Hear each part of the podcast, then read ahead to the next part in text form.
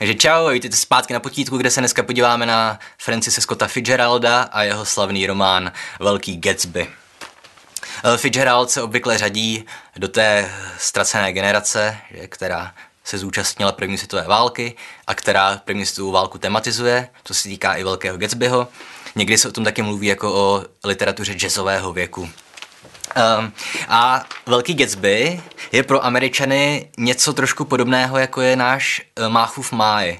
Totiž to je knížka, které se prostě nevyhnete, pokud chcete mít aspoň střední školu dokončenou. Jo, a to je kniha, kterou četli všichni Američani a která Stejně jako v případě našeho máje, tak oni jsou fakt desítky, stovky knížek a interpretací. Jo. Zajímavé je, že stejně jako třeba v případě Kamisova cizince nebo jiných slavných děl, tak v době vydání tu knížku vlastně to vůbec nic neznamenalo. Nemělo to žádný velký úspěch, prodalo se pár tisíc výtisků a Fitzgerald, jak tomu bývá u spisovatelů, vlastně zemřel za prvé mladý a za druhé bez peněz a, a žádnou velkou slávu mu ta kniha nepřinesla, ale až po jeho smrti. No, na druhou stranu to dílo bylo sfilmované hnedka asi tři roky po tom, co vyšlo. Už někdy 1926 vyšla první verze Velkého Gatsbyho. Ale zajímavé je, ta knížka nebyla moc slavná, protože oni ji tenkrát moc nepochopili. A ani neměli vlastně šanci ji pochopit, protože knížka je tak slavná proto, že ona tak trošku předpovídá budoucnost. K tomu všemu se dostaneme.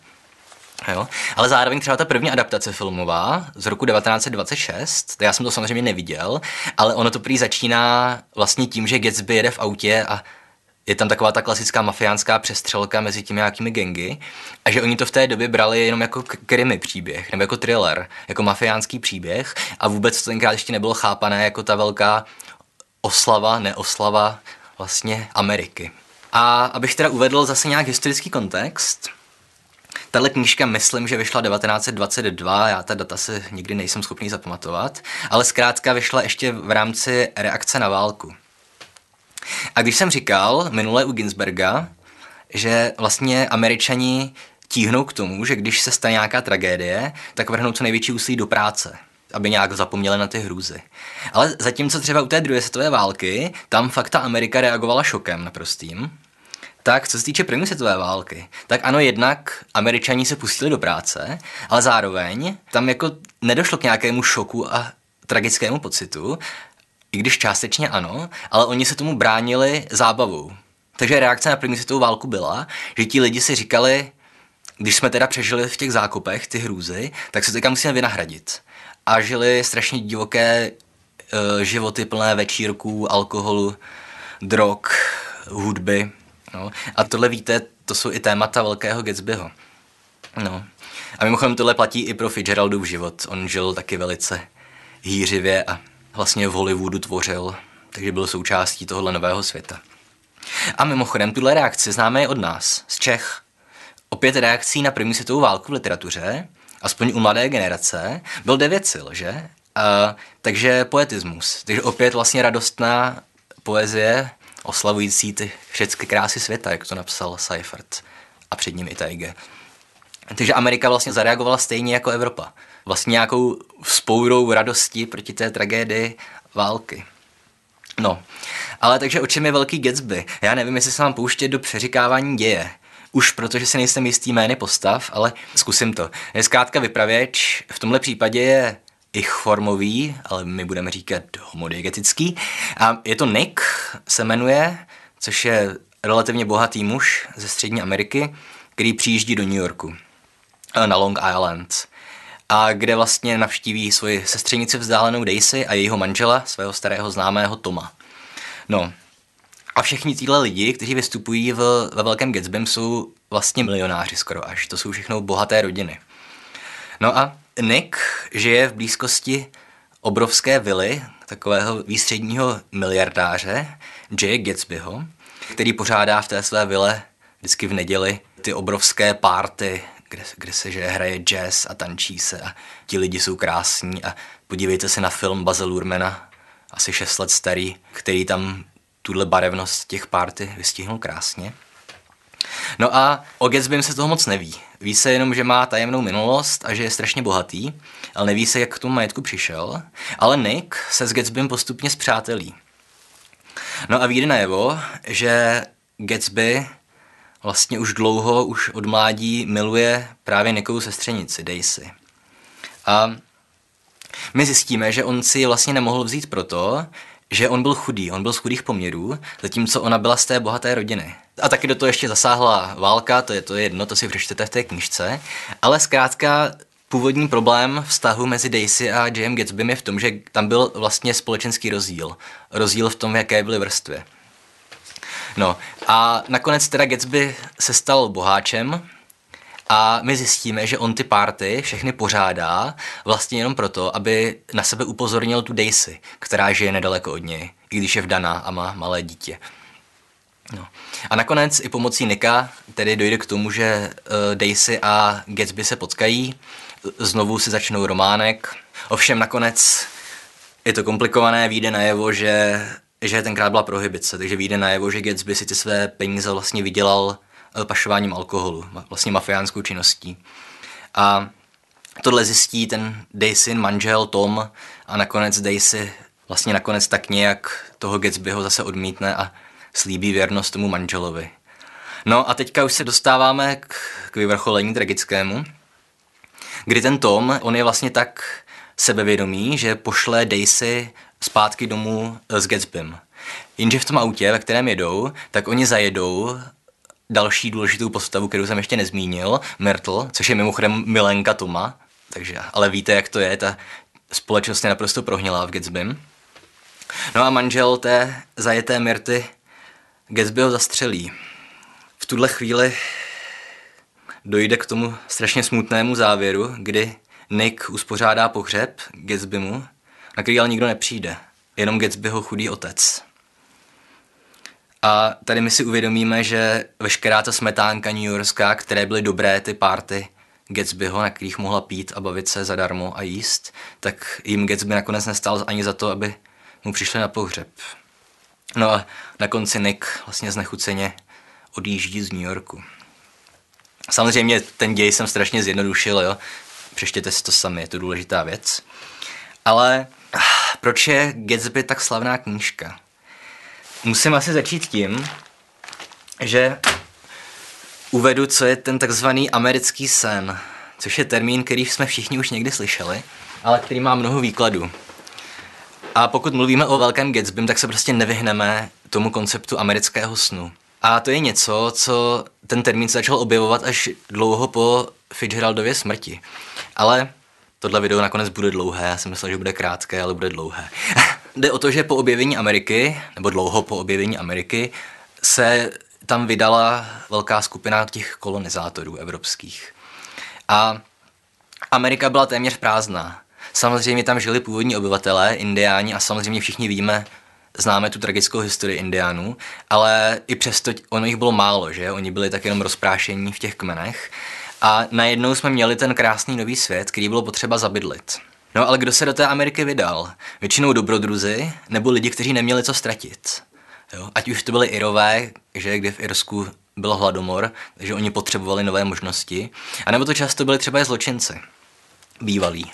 No a Amerika zkrátka postavila tu svoji civilizaci na tom, že vlastně napodobili to, co před těmi tisíce let udělal antický Řím. Jo? Já nevím, jestli znáte vlastně, jestli víte, jak to bylo s Římem starým, ale ta civilizace vznikla na tom konceptu, že do Říma přijali každého. A bylo jedno, odkud byl, jaká to byla kultura nebo rasa, i jakou měl minulost, pokud to byl zločinec, ale Řím přijal každého. Jo? A na základě tohohle konceptu vznikla ta skvělá mocná římská civilizace, to římské impérium, a Amerika udělala to samé. Tam se prostě řeklo, eh, přijďte, je nám jedno, jakou máte minulost, ale když budete pracovat, tak jste tedy vítaní. A samozřejmě Amerika, opět ač má ty velké temné skvrny na své historii, jako je vyvraždění indiánů a samozřejmě otroctví, tak Amerika přece jenom vychází z koncepce té, že jsme si všichni rovni před Bohem. Jo? A je jedno, odkud jste a kdo jste a jakou máte minulost. Ale chce se po vás jediné. Vy přijdete s prázdnou kapsou většinou, ale pokud budete tvrdě pracovat, tak se budete mít dobře. Získáte bohatství. Jo? A tohle je ten americký sen, de facto. Opět je to zjednodušené, ale takhle to funguje. A dodnes, že lidi z celého světa chodí do Ameriky a snaží se tam začít nějaký nový, lepší život. No a co se dělo po válce první světové? Tenhle americký sen se začal naplňovat. Strašné spoustě lidí. Jak jsem říkal, američani se vrhli do práce. A zároveň přišla ještě technická revoluce. Najednou se objevila auta, telefony, ledničky, jazz, filmový průmysl, že? Hollywood byl fenomén. Je dodnes, ale tenkrát v těch 20. letech se to začalo. Jo, ty herci skutečně poprvé získávali status těch společenských star, jako hvězd myšleno. A tohle zdánlivě fungovalo. Hlavně na začátku 20. let. A najednou strašná spousta lidí, kteří třeba začali od ničeho, jako je třeba Gatsby, tak získali strašné množství peněz a najednou měli ty vily a pořádali ty večírky a měli se zdánlivě dobře. No ale co dělá Fitzgerald? On s tímhle polemizuje. Vlastně v době, kdy napsal tuhle knížku, tenkrát nebyla slavná proto, že lidi si mysleli, že tenhle styl života je správný, že to je ideální a že, že to tak půjde věčně. Jo? Ale pokud jste četli Velkého Gatsbyho, tak víte, že o téhle knižce platí něco podobného jako o Dorianu Grayovi. Že ta knížka je plná nesnesitelných charakterů. Jo? Jako Gatsby má některé dobré stránky, ten Nick, vypravěč sám, jako není úplně sympatická postava, co si budeme povídat. A třeba Daisy, ta je, že je naprosto povrchní a možná i hloupá holka. A její manžel Tom, to je ještě horší, to je jeden z nejodpornějších charakterů v dějinách literatury, že? Takže a co se týče těch ostatních, těch vedlejších postav, tak to jsou všechno ta smetánka, která Gatsby ho jenom využívá, ale pak jim ani nestojí za to, aby mu přišli na pohřeb. No. A zároveň taky proč se ten Gatsby hodně učí na středních školách amerických a proč je tak slavný, je proto, že tam je hodně možností interpretací. Jo? Jeden z nejslavnějších motivů americké literatury vůbec je to zelené světlo. Jo, pokud se nečetli nebo se nepamatujete, tak Gatsby vždycky hledí přes moře na ten přístav, kde bydlí Daisy a z toho přístavu svítí zelené světlo.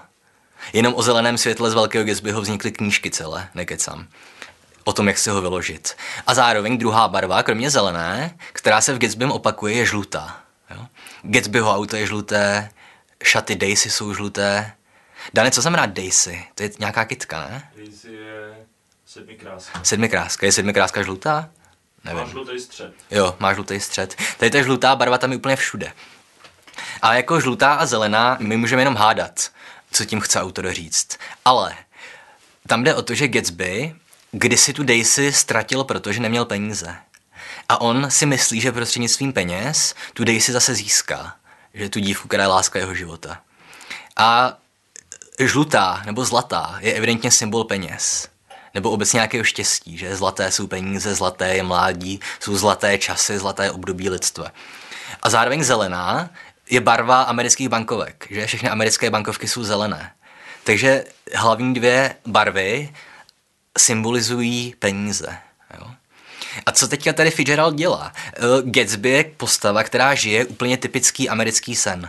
Člověk, který vlastně z venkovana, z redneka, se stane boháčem, multimilionářem. Ale za prvé, jak? De facto podvodem, protože on je, že mafián. On pracuje v organizovaném zločinu. A za druhé, k čemu mu to je? K ničemu. On má ty peníze a má ty excentrické párty, prostřednictvím kterých chce nalákat Daisy, ale přesto ani ty peníze mu nestačí k tomu, aby Daisy získal. A tady jde o to, že nějakých pět let po vydání Velkého Gatsbyho přišla ta slavná krize. Černý pátek, který byl ve čtvrtek a skolabovala americká ekonomika a byl konec s pořádáním velkých párty a s velkými večírky a se zábavou a s velkým množstvím peněz. Jo, ono je to strašné kliše, a teď jsem se díval na přednášku jedné profesorky americké, která píše knížku o Velkém Gatsbym a ona říkala, že ten vydavatel té knihy zakázal použít sousloví americký sen, protože se to furt opakuje v souvislosti s Gatsbym. Ale pravda prostě je, že Velký Gatsby v první řadě je kritika amerického snu, amerického pokrytectví. Jo? A toho, jak vlastně ty eh, vztahy mezi společenskými vrstvami, jak jsou nerovné přestože Amerika byla postavená na konceptu, že všichni jsme si rovni. Jo.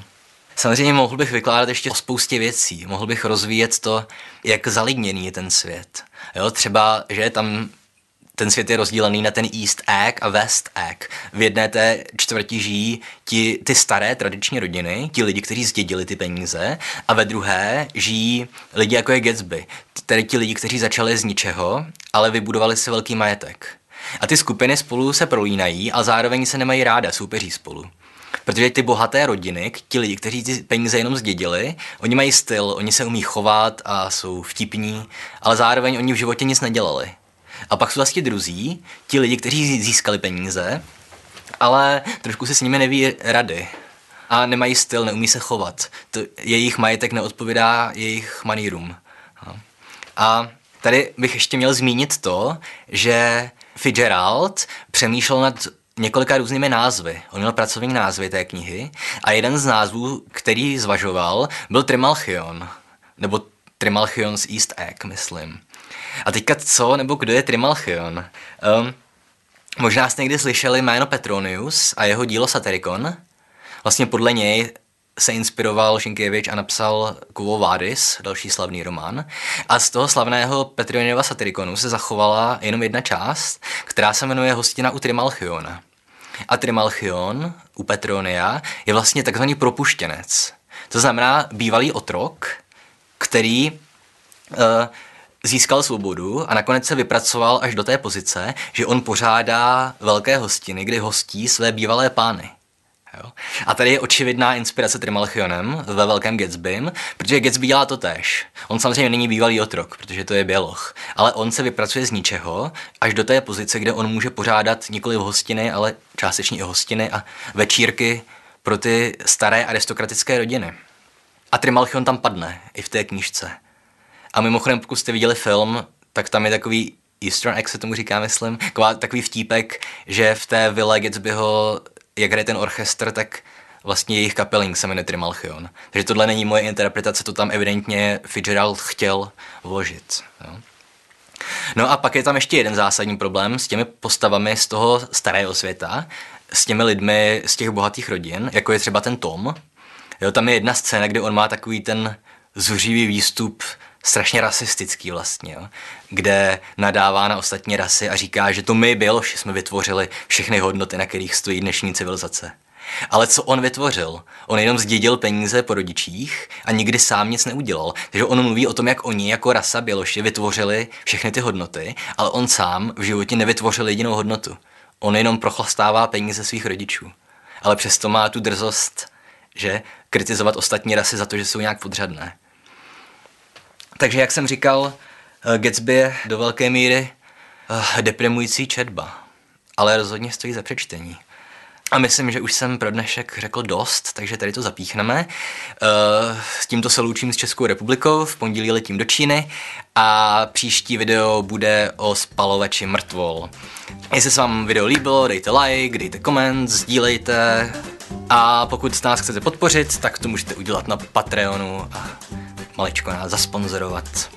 Tak, takže to bude všechno.